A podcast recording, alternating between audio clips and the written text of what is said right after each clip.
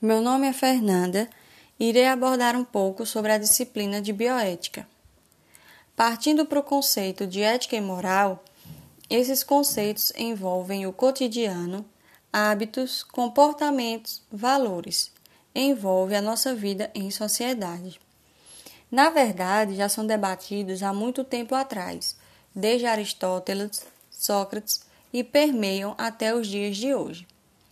Para Aristóteles, o comportamento correto seria o baseado na justa medida, no justo meio, ou seja, comportamento sem excesso, sem falta, mas também sem exagero. Então, a ética aristotélica seria uma ética da mediana. Já o filósofo Immanuel Kant, ele trabalha com duas visões acerca do comportamento humano o imperativo categórico e o imperativo hipotético, o que faz a nos movimentarmos no nosso comportamento. Se fazemos as coisas porque realmente queremos fazer ou se fazemos esperando alguma coisa em troca. Em relação à definição, moral é o seguimento das regras, das ordens, dos regulamentos, daquilo que é esperado socialmente do indivíduo e a ética é a reflexão do indivíduo acerca da moralidade. A ética apresenta um ramo que é a bioética, onde estuda as relações com a vida, muito utilizada pela medicina, pela ciência. Existe relação, então, entre a ética e a vida? Quando ações racionais afetam a vida? Sim. Vários problemas éticos podem ser levantados quanto ao aborto, à eutanásia e ao suicídio assistido. A eugenia também é problematizada pela bioética e também o direito dos animais. Os animais têm, têm direito à vida, não ao sofrimento. Têm direito à liberdade, à possibilidade de viver a sua vida natural.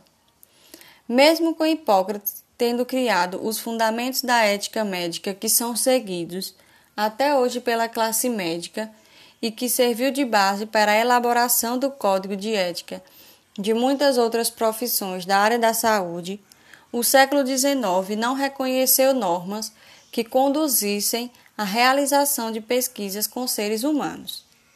A evolução histórica da bioética foi impulsionada por dois fatores principais reconhecimento do homem como parte da natureza, onde o conhecimento da ciência da natureza só seria alcançado quando os valores humanos fossem respeitados.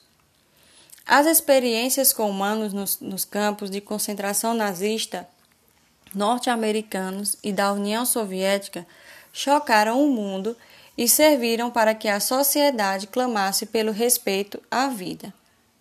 A palavra bioética foi utilizada pela primeira vez apenas em 1927 por Paul Marx.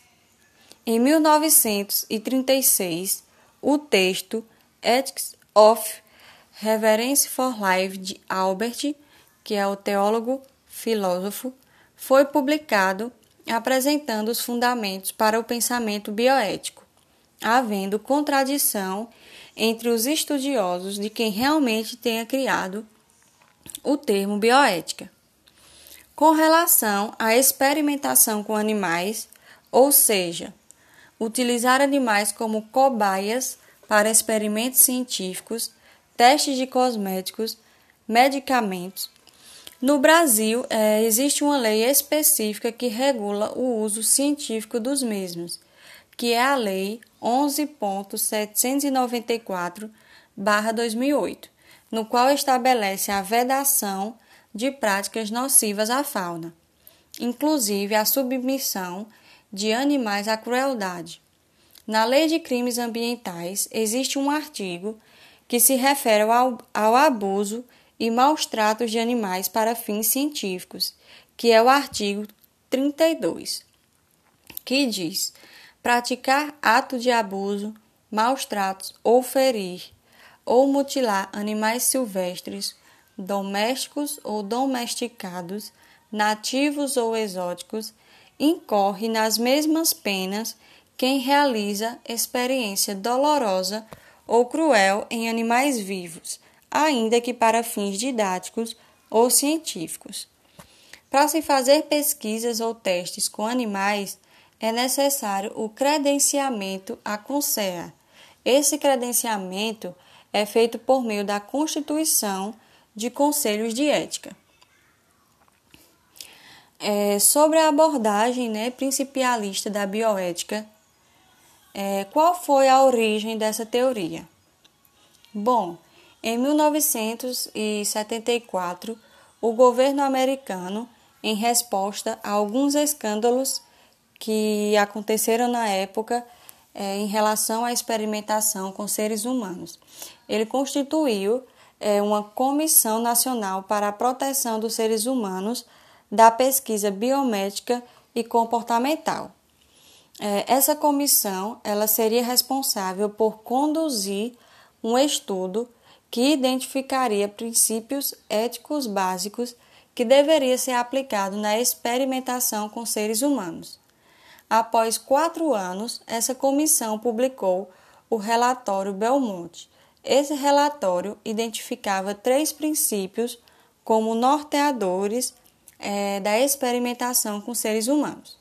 Esses princípios eram a autonomia, a justiça e a beneficência. A teoria principialista é a mais difundida no campo da bioética, justamente porque ela nasceu focada a resolver questões de bioéticas é, especificamente. Ela se baseia em quatro princípios: autonomia, beneficência, não maleficência e justiça.